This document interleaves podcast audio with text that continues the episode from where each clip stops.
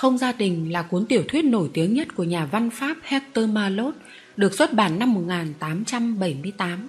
Tác phẩm đã được giải thưởng của Viện Hàn Lâm Văn học Pháp. Nhiều nước trên thế giới đã dịch tác phẩm và xuất bản nhiều lần. Từ hơn 100 năm nay, Không gia đình đã trở thành quen thuộc đối với thiếu nhi Pháp và thiếu nhi trên toàn thế giới. Kiệt tác này đã được xuất hiện nhiều lần trên phim ảnh và truyền hình. Những nhân vật chính của cuốn tiểu thuyết Remy, cậu bé bị bỏ rơi sau khi ông Barberin bán cậu lại cho ông Vitali. Sau đó cậu bắt đầu cuộc hành trình vạn dặm cùng với ông cụ. Trải qua biết bao nhiêu biến cố mà cuộc đời đã gieo rắc nỗi bất hạnh lên cậu. Cuối cùng, Remy đã tìm thấy gia đình của mình và hạnh phúc giữa những người đã giúp đỡ cậu. Vitali là người hát dạo, là ông già đã mua lại Remy từ ông bố nuôi Barberin của cậu. Ông đã dạy cậu những kinh nghiệm sống khi cả hai đi lưu diễn khắp nước Pháp. Ông là người Ý và đã từng có thời huy hoàng lúc còn trẻ. Ông xem Remy như con trai của mình và Remy cũng xem ông là người cha vĩ đại mà cậu hằng mong muốn. Machia, cậu bạn của Remy, biết chơi tất cả các nhạc cụ và chu du khắp nước Pháp cùng với Remy để mua con bò sữa, trả ơn cho mẹ Barberanh và sau đó đi tìm gia đình thật của Remy. Cậu có cô em gái là Christiana sống ở Ý, quê hương của cậu. Arthur, con của bà Milligan, làm cậu bé tật nguyền, đã chống lại bệnh tật để sống sót. Cậu dành cho Remy một tình cảm lớn. Hai người gặp nhau lần đầu tiên trên con thuyền của người mẹ Arthur khi Remy đang lang thang sau khi ông vitali bị bắt ở Toulouse. Chú khỉ Jolicoeur ba chú chó Capi, Depino và Donser là những con vật trong gánh hát rong của cụ Vitali. Trong đó đặc biệt chú chó Capi là chú chó đã gắn bó suốt đời với Remy. Jerome Barberin là người cha nuôi đã bán Remy cho ông cụ Vitali. Đây là một người đàn ông độc ác sau khi bị dày vò bởi nỗi bất hạnh của cuộc đời vì không có tiền mà lại hám lợi. Sau đó ông đã cố gắng tìm lại cho Remy một gia đình thật ở Anh để nhận tiền chăm sóc cho cậu suốt bấy lâu nay mà phần lớn là do công nuôi dưỡng của mẹ Barberin. Bà Barberin, mẹ nuôi của Remy đã cứu mang cậu từ nhỏ khi cậu bị bỏ rơi ở làng Savanong. Bà rất yêu thương cậu bé như chính con đẻ của mình, nhưng bà rất sợ chồng. Bà Milligan, người Anh, mẹ của Arthur, sống với con trai trên du thuyền để ngắm những dòng sông ở nước Pháp, cũng như tạo điều kiện chữa bệnh cho Arthur. Giữa bà và Remy có mối liên hệ ruột thịt với nhau mà cả hai chưa biết.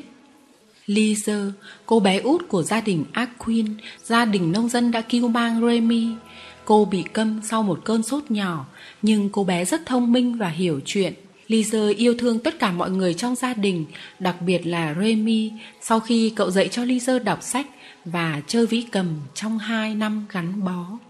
Không gia đình kể về một cậu bé không cha mẹ tên là Remy. Cậu là một đứa trẻ bị bỏ rơi được gia đình nọ đem về nuôi. Remy được chăm sóc trong vòng tay yêu thương của mẹ Barberin. Cho đến một ngày, người chồng của mẹ làm việc ở Paris bị tai nạn và tàn phế trở về. Sau đó, Remy đã đi theo gánh xiếc của cụ Vitali để làm thuê. Hai người đã đi lang thang khắp mọi miền nước Anh và nước Pháp, trình diễn xiếc để kiếm sống. Em bé Remy ấy đã lớn lên trong gian khổ. Em đã lao động mà sống, lúc đầu dưới sự điều khiển của cụ Vitali từng trải và đạo đức. Sau đó, em tự lập, không những lo được cho mình còn đảm bảo việc biểu diễn và sinh sống của cả gánh hát rong. Dù ở đâu, trong bất cứ cảnh ngộ nào, em vẫn noi theo nếp rèn dạy của cụ già Vitali để giữ phẩm chất làm người, ngay thẳng, gan dạ, tự trọng, thương người, ham lao động, không ngửa tay xin sỏ, không dối trá, nhớ ơn nghĩa, luôn luôn muốn làm người có ích. Bên cạnh Remy còn có chú bé nghệ sĩ Matia khôn ngoan, linh lợi, tháo vát, tận tình với bạn, một chú chó Capi khôn như người và rất có nghĩa. Những con người và con vật ấy trong cuốn tiểu thuyết được dựng lên linh hoạt như đang sống động, gây nhiều hứng thú cho bạn đọc nhỏ tuổi. Cuối cùng, Remy đã tìm được gia đình thật sự của mình. Qua câu chuyện phiêu lưu hết sức hấp dẫn của chú bé Remy, cuốn tiểu thuyết ca ngợi lao động, ca ngợi tinh thần tự lập và tự tin của tuổi trẻ, phát huy ý thức chịu đựng gian khổ và sự xoay sở tháo vát, đề cao nghệ thuật, khuyến khích tình bạn chân chính. Đồng thời cuốn tiểu thuyết cũng thể hiện về tình thương người, lòng biết ơn, đùm bọc lẫn nhau giữa những người trong cùng hoàn cảnh.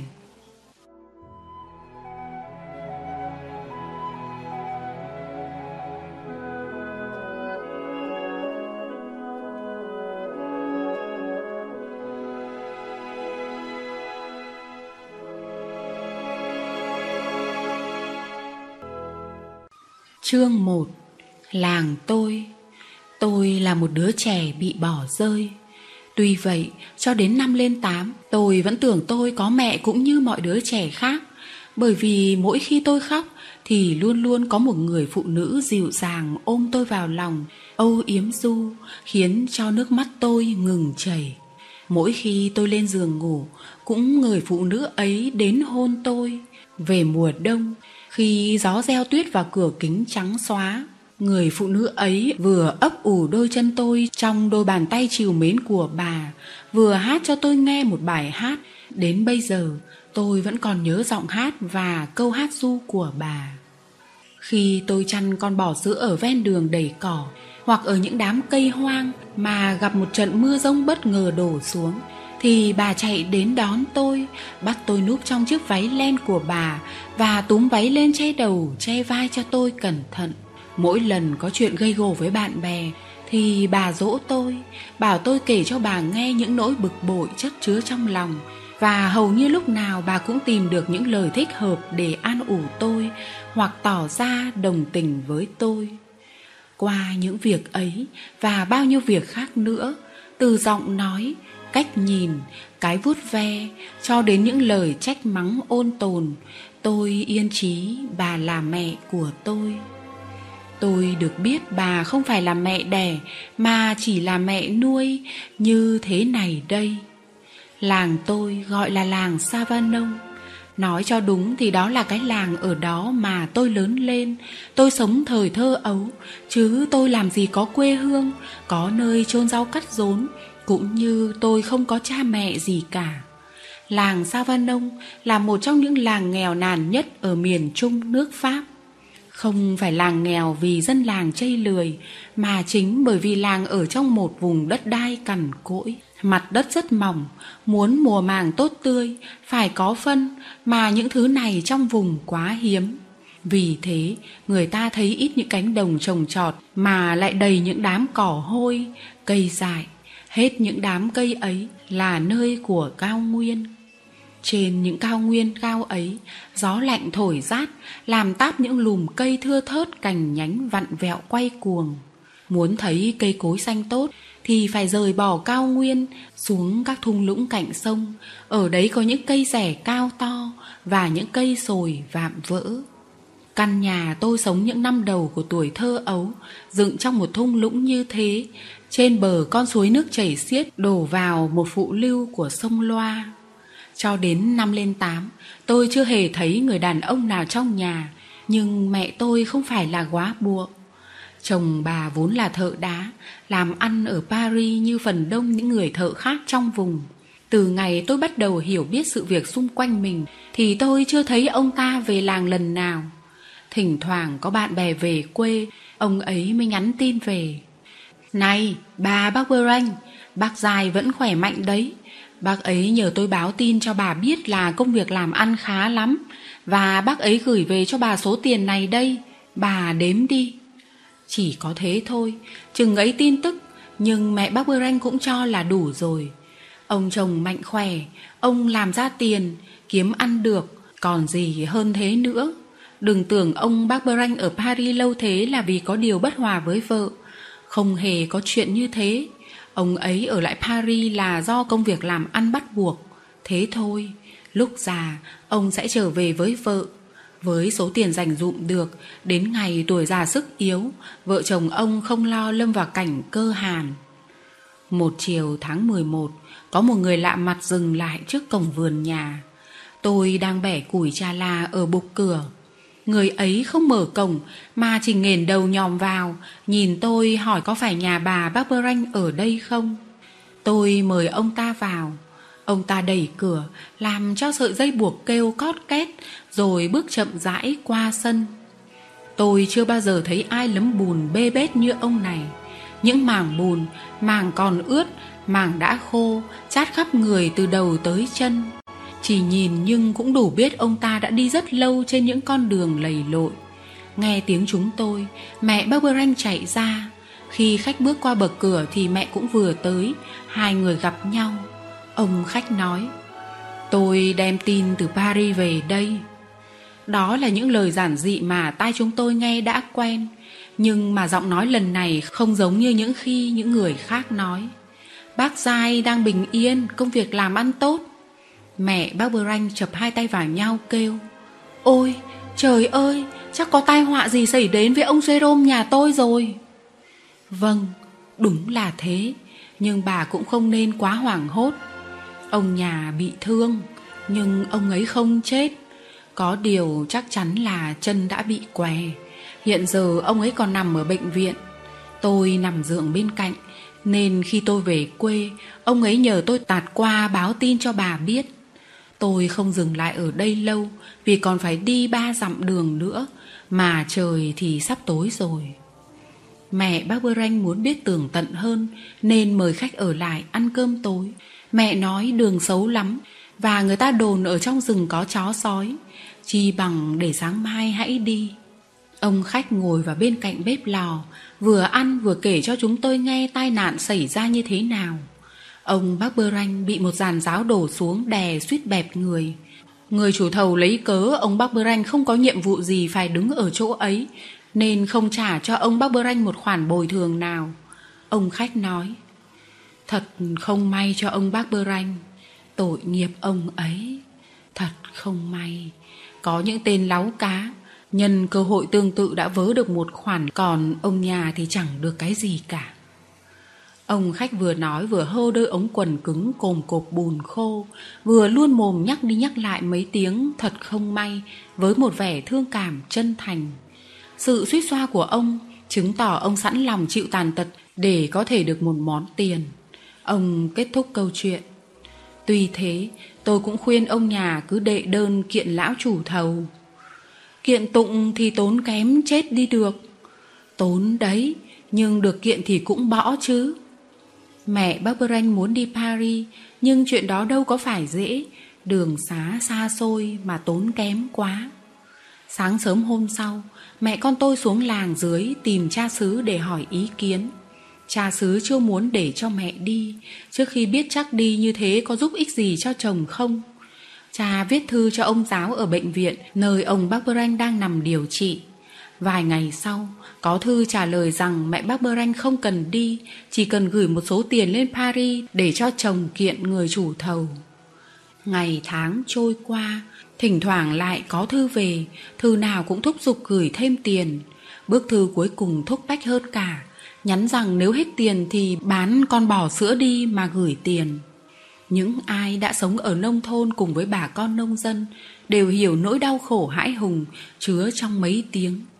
Bán con bò sữa. Đối với nhà sinh vật học, con bò là một con vật thuộc loài nhai lại. Dưới con mắt của khách du ngoạn, nó là con vật làm cho phong cảnh tăng thêm vẻ đẹp khi trên thảm cỏ, nó ngẩng cái mõm đen nhánh, đẫm hơi xương của nó lên. Với trẻ em thành thị, đó là nguồn cung cấp sữa và format đánh kem. Nhưng đối với người nông dân, nó còn quý báu hơn nhiều dù cho nghèo xác nghèo sơ, dù gia đình con cái có đông đến đâu, có một con bò sữa trong chuồng cũng không sợ đói. Chỉ một đoạn dây thừng hay một sợi dây quấn trên sừng thôi cũng đủ để cho một em bé chăn dắt nó ăn dọc các con đường phủ đầy cỏ ở những nơi không thuộc về ai. Và thế là chiều đến, cả nhà có bơ nấu súp, có sữa để ăn với khoai tây. Bố mẹ con cái lớn nhỏ đều sống nhờ vào con bò sữa. Cũng nhờ có con bò sữa mà mẹ con tôi sống đầy đủ đến nỗi hầu như không cần ăn thịt. Không những nó là vú nuôi của chúng tôi, nó còn là bầu bạn, là chỗ chân tình. Thật vậy, đừng tưởng bò là một con vật ngu ngốc. Trái lại, nó rất thông minh, nó có những đức tính mà biết cách rèn luyện thì còn phát triển nhiều. Chúng tôi vỗ về nó, nói chuyện với nó và nó hiểu chúng tôi Về phần nó, với đôi mắt to, tròn, hiền dịu, nó biết cách làm cho chúng tôi hiểu nó muốn gì, nó cảm thấy thế nào. Nói tóm lại, chúng tôi rất yêu thương nó và nó cũng yêu thương chúng tôi. Ấy thế mà phải lìa bỏ nó đấy, vì rằng chỉ còn có cách bán con bò sữa đi thì mới làm cho ông bác Bơ thỏa dạ. Một bác mua bò tới nhà chúng tôi, bác ta xem xét con rút xét rất kỹ, sờ nắn nó mãi, vừa sờ vừa lắc đầu tỏ vẻ không ưng ý. Bác ta nhắc đi nhắc lại hàng trăm lần rằng con bò không vừa ý bác ta chút nào. Bác chê nó là bò nhà nghèo, khó bán lại lắm. Không có sữa, bơ lại kém chất lượng. Chê chán, rút cục bác ta cũng đồng ý mua, nhưng bảo là mua vì lòng tốt, vì muốn giúp mẹ bác Bơ Ranh thôi, và cũng vì thấy mẹ là người trung hậu. Tội nghiệp cho con rút xét. Hình như nó hiểu tất cả, nên nó nhất định không chịu ra khỏi chuồng và kêu giống lên. Bác ta đưa chiếc roi ra quấn ở cổ của bác ấy cho tôi và bảo Này, chú bé, luồn ra phía sau mà đuổi nó ra. Ấy chớ, cái đó thì không được. Mẹ bác Bơ Ranh nói thế, rồi cầm lấy chiếc dây dắt và dịu dàng dỗ nó. Nào, cô gái, đi đi, đi ra đây nào. Thế là con rút xét nghe theo không cưỡng lại nữa. Ra tới đường bác mua bò cột nó vào sau xe. Nó đành phải bước líu díu theo con ngựa. Chúng tôi trở vào nhà rồi, nhưng mãi một lúc lâu vẫn còn nghe thấy tiếng nó giống. Thế là chẳng còn sữa, chẳng còn bơ nữa. Buổi sáng một mẩu bánh mì suông, buổi chiều khoai tây chấm muối. Bán con rút xét ít hôm thì tới ngày thứ ba ăn mặn sau tuần chay. Năm trước, nhân dịp này mẹ bác Bơ Ranh đã thết tôi một bữa bánh kẹp và bánh rán ra trò. Tôi ăn nhiều, rất nhiều, khiến mẹ hết sức vui thích. Nhưng mà hồi đó còn con rút xét nên còn sữa để nhào bột và có bơ để rán. Bây giờ không còn con rút xét thì cũng chẳng có bơ, chẳng có sữa, chẳng có ngày thứ ba ăn mặn nữa rồi. Tôi buồn giàu nghĩ bụng thế, nhưng mẹ bác Bơ Ranh đã dành cho tôi một sự bất ngờ. Xưa nay, mẹ vốn không quen vay mượn, nhưng lần này mẹ cũng cố vay của bà hàng xóm được một chén sữa, của bà kia một miếng bơ. Vì thế, đến trưa tôi về nhà thì thấy mẹ đang chút bột vào một nồi đất lớn. Ơ, này bột mì ạ? Tôi vừa nói, vừa lại gần mẹ.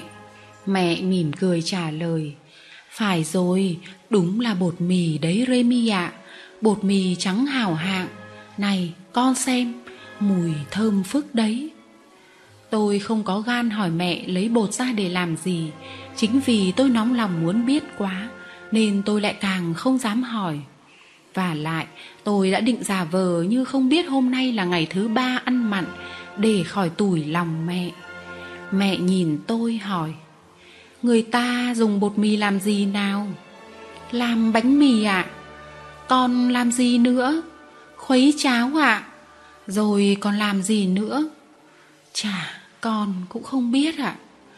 Có, con biết đấy, nhưng con là một đứa trẻ ngoan nên con không nói ra đấy thôi. Con biết hôm nay là ngày thứ ba ăn mặn, tức là ngày ăn bánh kẹp, bánh rán. Nhưng con thấy nhà không có sữa, không có bơ nên con không nỡ nhắc đến. Phải không con? Ôi mẹ ơi! Mẹ đã đoán trước nên mẹ đã xoay sở để cho ngày thứ ba ăn mặn của con không đến nỗi tệ. Này, con nhìn vào trong thùng gỗ kia mà xem. Tôi nhanh nhẩu mở nắp thùng lên thì thấy nào là bơ, là sữa, là trứng, còn có cả ba quả táo nữa. Mẹ nói, đưa trứng đây cho mẹ, trong lúc mẹ đập trứng, con hãy gọt táo đi. Tôi cắt táo ra từng khoanh, mẹ đập trứng vào bột và đánh lên, thỉnh thoảng lại đổ vào một thìa sữa. Khi bột đã quấy đều, mẹ bác bơ ranh vần cái nồi lên trên cho nóng. Thế là chỉ còn đợi đến chiều thôi, vì đến buổi tối chúng tôi mới ăn bánh kẹp và bánh rán. Thú thật, ngày hôm đó tôi thấy nó dài làm sao và đã vài ba lần tôi chạy đến nhấc chiếc khăn phủ trên nồi bột để nhòm thử. Mẹ bảo, con làm thế bột lạnh mất, rồi nó không dậy men lên tốt nữa đâu. Nhưng bột dậy rất tốt, trên mặt bột có những bong bóng phồng lên, vỡ lỗ chỗ. Từ cái nồi bột lên men ấy tỏa ra một mùi trứng và sữa ngon lành. Mẹ bảo, con bẻ cho mẹ một mớ củi vụn nhé, phải đốt lửa cho đượm, đừng có khói. Rồi mẹ thắp nến lên, con cho thêm củi vào lò đi. Tôi làm ngay không đợi mẹ nói đến lần thứ hai Và ngay sau đó một ngọn lửa cao bốc cháy trong lò Ánh sáng ấy chập chờn tỏa ra khắp bếp Mẹ bác Bơ Ranh lấy cái chảo treo ở tường đặt lên bếp lò. Đưa bơ lại đây cho mẹ. Mẹ lấy mũi dao xé một cục bơ bằng quả hồ đào cho vào chảo. Bơ chảy ra, reo lên xèo xèo. Ôi, cái mùi thơm làm nhỏ dãi. Cái mùi thơm vì đã không được ngửi lâu ngày nên càng kích thích miệng lưỡi của ta. Ôi, khúc nhạc vui vẻ của chảo bơ lưu siêu tí tách trên lò. Tôi chăm chú theo dõi bản nhạc ấy, nhưng vẫn nghe như ở ngoài sân có tiếng chân người. Ai đến ám chúng tôi ở giờ này nhỉ? Chắc lại một bà hàng xóm sang xin lửa đây. Tôi không thèm chú ý, vì mẹ bấp ranh vừa vục môi vào trong nồi đất, múc đổ vào lòng trào một mẻ bột trắng tinh quả không phải là lúc nghĩ vơ vẩn đến chuyện khác nhưng chính vào lúc ấy, có tiếng lạch cạch trên bục cửa, rồi cánh cửa thình lình mở toang không ngoảnh cổ ra, mẹ Barberanh hỏi, ai đấy? Một người đàn ông bước vào, dưới ánh lửa chiếu táp vào người ông ta. Tôi thấy ông mặc áo blue trắng, tay cầm cái gậy lớn. Ông nói giọng cục cằn, ở đây lại tiệc tùng gì đấy hả? Xin cứ tự nhiên đi. Mẹ bác Bơ Ranh vội vàng đặt chảo xuống đất kêu lên, Ôi trời ơi, Ông Jerome đấy ư? Rồi mẹ cầm tay tôi, Đẩy tôi ra trước mặt người đó. Ông ta vẫn đứng ở bục cửa. Mẹ nói, Cha con đấy. Chương 2 Người cha nuôi. Tôi tiến lại gần ông ta, định ôm ông, nhưng ông ta lấy đầu cây gậy cản tôi lại. Cái thằng này là thằng nào? Thằng remy đấy. Mẹ nó có nói với tôi là à vâng nhưng mà không phải bởi vì rằng à không phải không phải. Ông ta giơ cao chiếc gậy đi lại gần chỗ tôi. Tự nhiên tôi lùi lại. Nào, tôi có làm gì sai trái tôi có tội tình gì? Tại sao lại đối xử với tôi như thế khi tôi đang định chạy đến để ôm hôn ông? Tôi chưa kịp suy nghĩ về những câu hỏi như vậy đang dồn dập trong đầu óc rối bời của tôi thì đã nghe ông ta nói. Các người lại đang chuẩn bị ăn mặn ngày thứ ba đây. Thật đúng lúc vì tôi đang đói ngấu. Ăn tối có gì không? Tôi đang làm bánh kẹp. Tôi biết, nhưng mà mẹ nó định cho một người mang 10 dặm đường trên đôi chân ăn bánh kẹp à? Nhà chẳng còn gì cả Tôi có biết ông về đâu Sao Đã không còn gì à Không có gì để ăn tối à Ông ta đưa mắt nhìn quanh nhà Có bơ đây này Ông ta lại đưa mắt lên trần nhà Nhìn vào chỗ xưa kia vẫn treo mỡ lợn Nhưng đã từ lâu Các nóc treo trống trơ không có gì cả Chỉ có mấy túm hành và tỏi lủng lẳng ở xa nhà Ông ta lấy gậy chọc trong một túm hành rơi xuống và nói Hành đây bốn năm củ hành, một miếng bơ, thế là có một nồi súp ngon. Mẹ nó hãy bỏ bánh kẹp ra và cho hành và chảo mà phi đi. Bỏ bánh kẹp ở chảo ra. Mẹ bác Bơ Ranh không cãi lại. Chẳng những thế, bà còn vội vã làm theo lời chồng trong lúc ông ta đang ngồi trên chiếc ghế dài ở cạnh lò sưởi. Tôi không dám rời khỏi chỗ mà cái gậy của ông ta đã đẩy tôi lùi đến. Tôi đứng tựa vào chiếc bàn Để ý ngắm con người ông Ông ta độ 50 tuổi Vẻ mặt cục mịch dáng người nghiệt ngã Thương tích đã làm cho đầu của ông lệch về bên phải, Và cái tật đó khiến cho người ta thấy trờn trợn khi nhìn thấy ông. Mẹ tôi lại bắt chảo lên bếp. Ông bác Bơ Ranh nói Thế mẹ nó lại định nấu súp với mỗi một chút xíu bơ thế kia à? Rồi tự tay ông ta cầm đĩa bơ chút sạch vào chảo. Thế là đi đời hết chỗ bơ, Và tất nhiên cũng đi đời món bánh kẹp. Giá như vào lúc khác thì chắc chắn cái tai họa ấy đã làm cho tôi xúc động lắm Nhưng khi đó tôi chẳng còn bụng dạ nào mà nghĩ đến bánh kẹp và bánh rán nữa. Tôi chỉ còn băn khoăn về mỗi một việc, chính là cái con người ấy lại là cha tôi. Cha tôi, cha tôi, đó là mấy tiếng mà tự nhiên tôi lặp đi lặp lại như một cái máy. Chưa bao giờ tôi hình dung rõ rệt như thế nào là một người cha. Tôi tưởng tượng lờ mờ rằng người cha chẳng qua chỉ là một người mẹ có giọng nói ồm ồm mà thôi. Đến hôm nay, khi nhìn thấy người cha ở đâu trên trời rơi xuống, tôi cảm thấy nỗi đau đớn hãi hùng.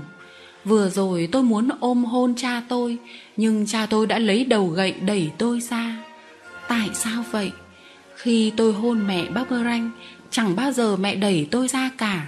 Trái lại, mẹ còn bế dốc tôi lên, ôm chặt tôi vào lòng. Ông ta bảo tôi, cứ đứng sừng sững như trời trồng ấy, mau mà dọn bát đĩa ra bàn đi chứ.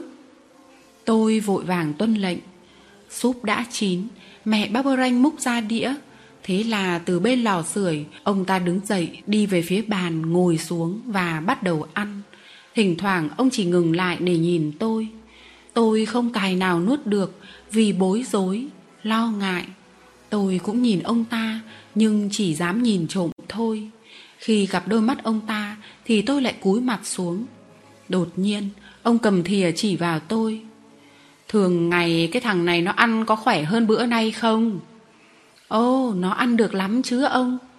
Mặc xác nó. Ít ăn ít uống thì còn được. Tất nhiên là tôi chẳng muốn nói gì và cả mẹ bác Bơ Ranh cũng không muốn bắt chuyện. Mẹ đi đi lại lại quanh bàn, Chăm chú phục dịch ông chồng. Ông ta lại hỏi tôi, Mày không đói à? Không ạ. Thế thì đi ngủ đi Và cố ngủ ngay đi nhá, Không thì tao lại nổi giận lên đấy. Mẹ bác Bơ Ranh đưa mắt nhìn tôi, Ý muốn bảo tôi hãy vâng lời đi, Đừng có cãi lại nhưng lời dặn dò đó cũng thừa vì tôi không hề có ý chống đối. Như phần lớn nhà của người nông dân, nhà bếp của chúng tôi cũng dùng làm buồng ngủ. Cái bàn, cái thùng gỗ, cái tủ đựng bát đĩa, nói chung những đồ đạc được dùng cho việc dọn ăn đều kê cạnh lò sưởi. Ở phía bên kia là giường ngủ, giường của tôi ở xung quanh có trăng diềm vải đỏ. Tôi vội vàng cởi áo lên giường nằm, nhưng không sao ngủ được người ta không thể ngủ theo mệnh lệnh. Người ta chỉ ngủ khi buồn ngủ và khi trong lòng yên tĩnh. Vậy mà tôi lại không buồn ngủ và trong lòng tôi cũng không yên. Trái lại, tôi rất băn khoăn, hơn nữa lại còn đau khổ.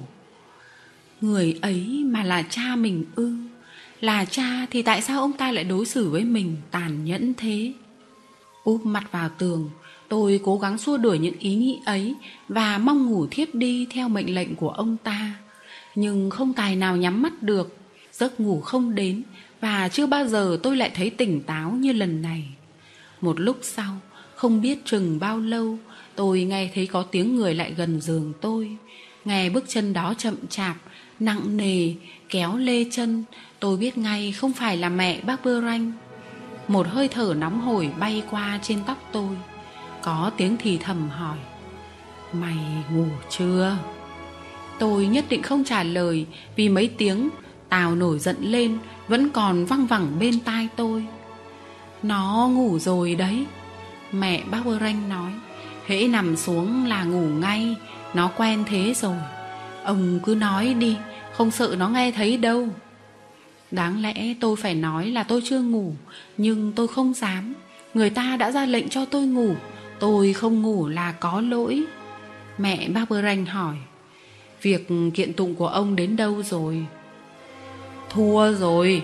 Quan tòa xử tôi bị nạn Là lỗi tại tôi tự dưng đứng dưới giàn giáo. Chủ thầu không phải đền đồng nào cả. Đến đấy, Ông ta đấm vào bàn đánh thình một cái, Rồi lầu bầu chửi rủa, Không nói được một câu tử tế. Sau đó, ông ta lại nói tiếp, Thua cuộc thua kiện, tiền mất, tật mang. Nghèo đói thế đấy. Thế mà còn chưa đủ đâu. Bước chân về đến nhà lại còn thấy người ta kêu mang một đứa trẻ. Mẹ nó hãy nói rõ cho tôi nghe, tại sao mẹ nó không làm theo lời tôi dặn? Vì tôi không làm được. Bà không thể mang nó đi trại trẻ mồ côi được hay sao? Một đứa bé nuôi bằng sữa của mình, và mình yêu thương thì làm sao đành lòng vứt bỏ nó đi thế được? Nó có phải là con đẻ của mẹ nó đâu. Ấy tôi cũng muốn làm theo lời ông bảo Nhưng chính lúc đó nó lại ốm Ốm mà Phải, nó ốm Mang nó đến trại trẻ mồ côi như thế là không đúng lúc phải không ông Mang đến đó thì cũng bằng giết nó đi ấy Thế khi nó đã khỏi ốm rồi thì sao? Nào nó có khỏi ngay cho đâu Hết trận ốm này lại đến trận ốm khác Nó ho, tội nghiệp thằng bé Nghe nó ho mà sót hết cả ruột Ấy thằng Nicola nhà mình cũng mất đi chỉ vì như thế. Tôi cảm thấy đưa thằng bé này ra tỉnh thì nó cũng đến chết như thằng con của mình thôi. Thế còn sau đó thì sao? Ngày tháng qua đi, tôi đã cố nhưng mà cứ lần nữa mãi. Hiện giờ nó bao nhiêu tuổi rồi? Nó lên 8 rồi. Thế thì năm nay lên 8 nó sẽ phải về cái chỗ mà đáng lẽ xưa kia nó phải về. Và như thế nó lại càng cảm thấy khó chịu hơn. Làm như bà thì chỉ tổ hại cho nó thôi. Ôi, ông Jerome ơi, ông đừng làm như thế. Đừng làm thế, ai cấm đoán tôi? Mẹ nó tưởng là chúng ta giữ nó mãi được đấy hả? Một lúc im lặng từ nãy tôi xúc động quá, cứ thấy nghẹn tắc ở cổ, Bây giờ mới thở được. Giây lát sau mẹ bác Bơ Ranh nói tiếp, Chao ôi, Thành phố Paris đã làm cho tính tình của ông thay đổi nhiều quá. Trước kia khi chưa lên Paris, Ông không ăn nói như thế.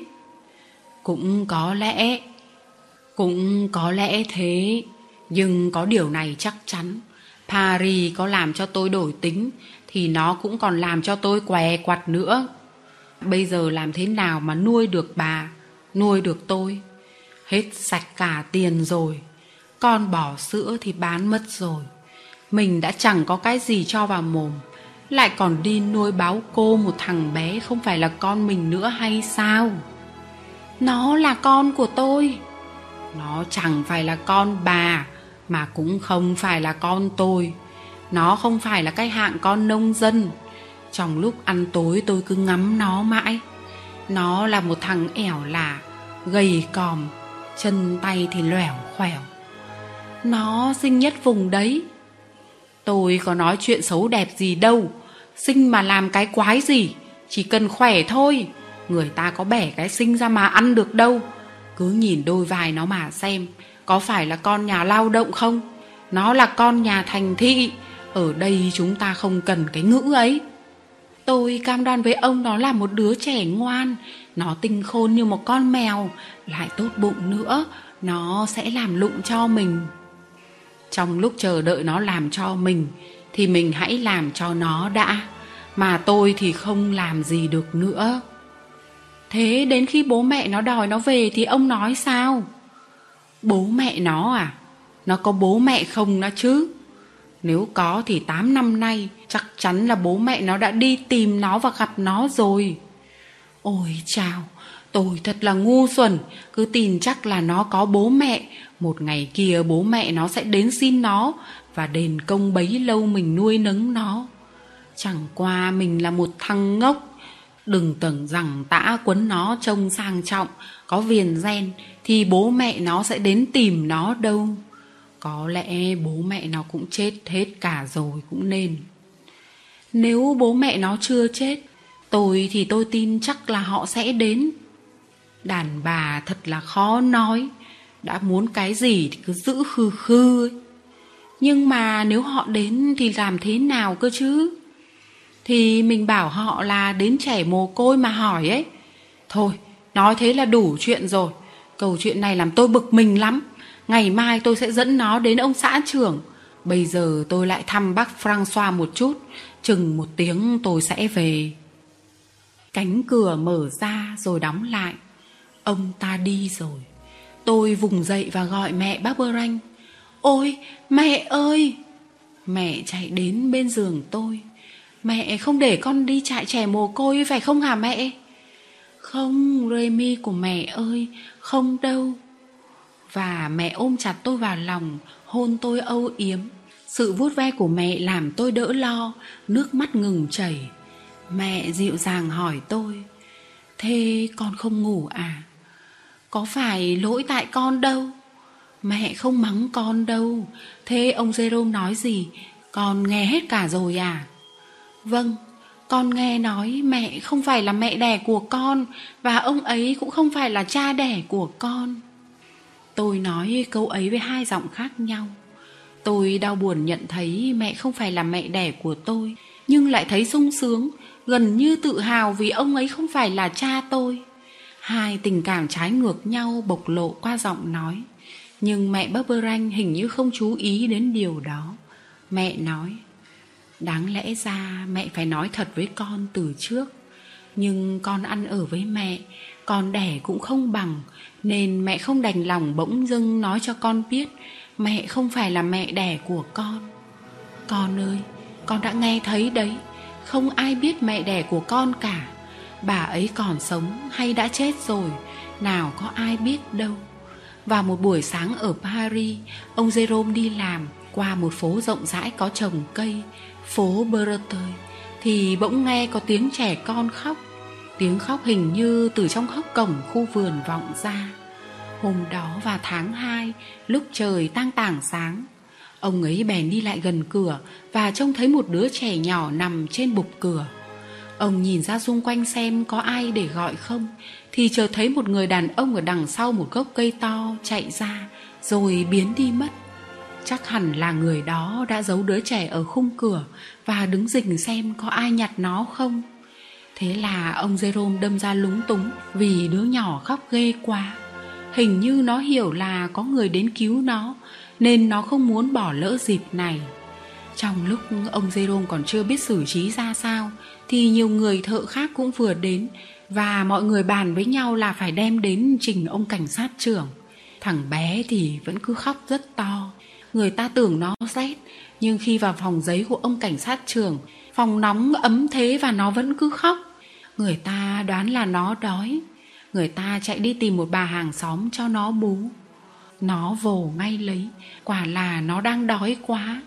Rồi người ta đem đến nó trước lò sưởi cởi áo nó ra Đó là một đứa bé trai độ 5-6 tháng Nước da hồng, to béo, thật là kháu khỉnh Cứ nhìn những tã đùm bọc cũng đủ biết nó là con nhà giàu Chắc nó là một đứa trẻ người ta đánh cắp rồi vứt bỏ. Đó là lời giải thích của ông cảnh sát trưởng. Thế bây giờ đem nó đi đâu? Sau khi chép lời khai của ông Jerome và ghi vào giấy hình dạng đứa trẻ cùng với mấy cái tã không có dấu hiệu, ông cảnh sát trưởng tuyên bố sẽ đưa nó về trại trẻ mồ côi nếu trong số người có mặt không ai nhận nó mang về nuôi đứa trẻ trông xinh xắn khỏe mạnh chắc là bố mẹ nó sẽ tìm ra và trọng thưởng người nuôi nấng nó thế là ông jerome tiến lên và nhận nuôi đứa trẻ và người ta giao cho ông ấy hồi đó mẹ cũng đang có một đứa con bằng lứa tuổi với nó Đối với mẹ thì nuôi cả hai đứa mẹ cũng chẳng ngại. Do đó mẹ đã trở thành mẹ của con. Ôi, mẹ ơi! Được ba tháng thì mẹ mất đứa con của mẹ. Do đó mẹ lại càng quý con hơn nữa. Mẹ quên hẳn rằng con không phải là con đẻ của mẹ. Nhưng khổ thay, ông Jerome thì ông ấy lại không quên. Sau ba năm không thấy bố mẹ con đi tìm kiếm, hoặc là có tìm mà không gặp, thì ông ấy định cho con vào trại trẻ mồ côi vừa rồi con đã nghe rõ tại sao mẹ lại không nghe theo lời ông ấy tôi biếu chặt lấy mẹ kêu lên mẹ ơi, con không đi trại đâu. Mẹ bác bơ ranh ơi, con xin mẹ mẹ đừng đưa con đi trại trẻ mồ côi. Không đâu, con của mẹ ơi, con không phải đi trại trẻ mồ côi đâu. Mẹ sẽ thu xếp xong. Ông Jerome không phải là người độc ác đâu. Rồi con xem, Chỉ vì buồn phiền, Vì sợ rơi vào cảnh túng quẫn, Nên ông ấy mới gắt gỏng thôi. Ông ấy và mẹ sẽ lo làm ăn, Và con cũng vậy. Vâng Muốn gì con cũng xin vâng Nhưng đừng bắt con đi trại trẻ mồ côi. Con không phải đi trại đâu, Nhưng với điều kiện là con phải ngủ ngay đi. Không được để cho ông ấy khi về Vẫn thấy con còn thức. Sau khi hôn tôi, Mẹ nâng đầu tôi lên, Cho tôi quay mặt vào tường. Tôi muốn ngủ ngay, Nhưng trong lòng sao xuyến và xúc động quá, Khó mà ngủ được. Vậy là mẹ bác Bơ Ranh, Mẹ tốt với tôi thế. Âu yếm với tôi như thế Mà lại không phải là mẹ đẻ của tôi Thế thì một người mẹ thật sẽ như thế nào nhỉ? Ồ không, không thể như thế được Nhưng mà theo tôi hiểu và cảm thấy rõ ràng Thì một người cha đẻ sẽ không khắc nghiệt như ông Jerome Và không đời nào lại giơ gậy lên Và nhìn tôi bằng con mắt lạnh lùng như thế Ông ta muốn đưa tôi vào trại trẻ mồ côi Liệu mẹ bác Bơ Ranh có giữ nổi không?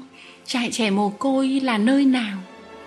Ở trong làng có hai đứa trẻ Mà người ta thường gọi là trẻ ở trong trại. Mỗi đứa đeo ở cổ một cái thẻ bằng chì có khắc chữ số. Chúng nó dơ bẩn và ăn mặc lôi thôi. Người ta chế nhạo chúng, Có khi đánh đập chúng nữa.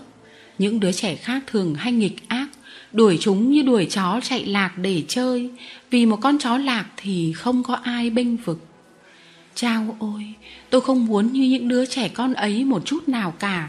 Tôi không muốn mọi người đuổi theo tôi mà la ó. Đi về trại đi Đi về trại đi.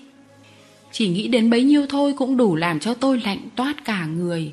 Hai hàm răng đập vào nhau lập cập. Tôi vẫn chưa ngủ được, Mà ông bác Bơ Ranh thì sắp về rồi. May thay, Ông ta không về sớm như ông ta đã báo trước.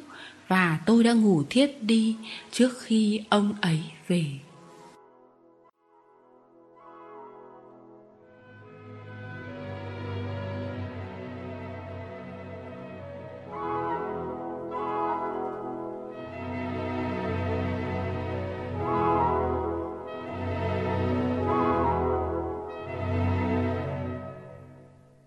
Để ủng hộ kênh, quý vị có thể để lại bình luận cũng như chia sẻ hoặc có thể ủng hộ tài chính trực tiếp về các địa chỉ đã được ghi ở phần mô tả.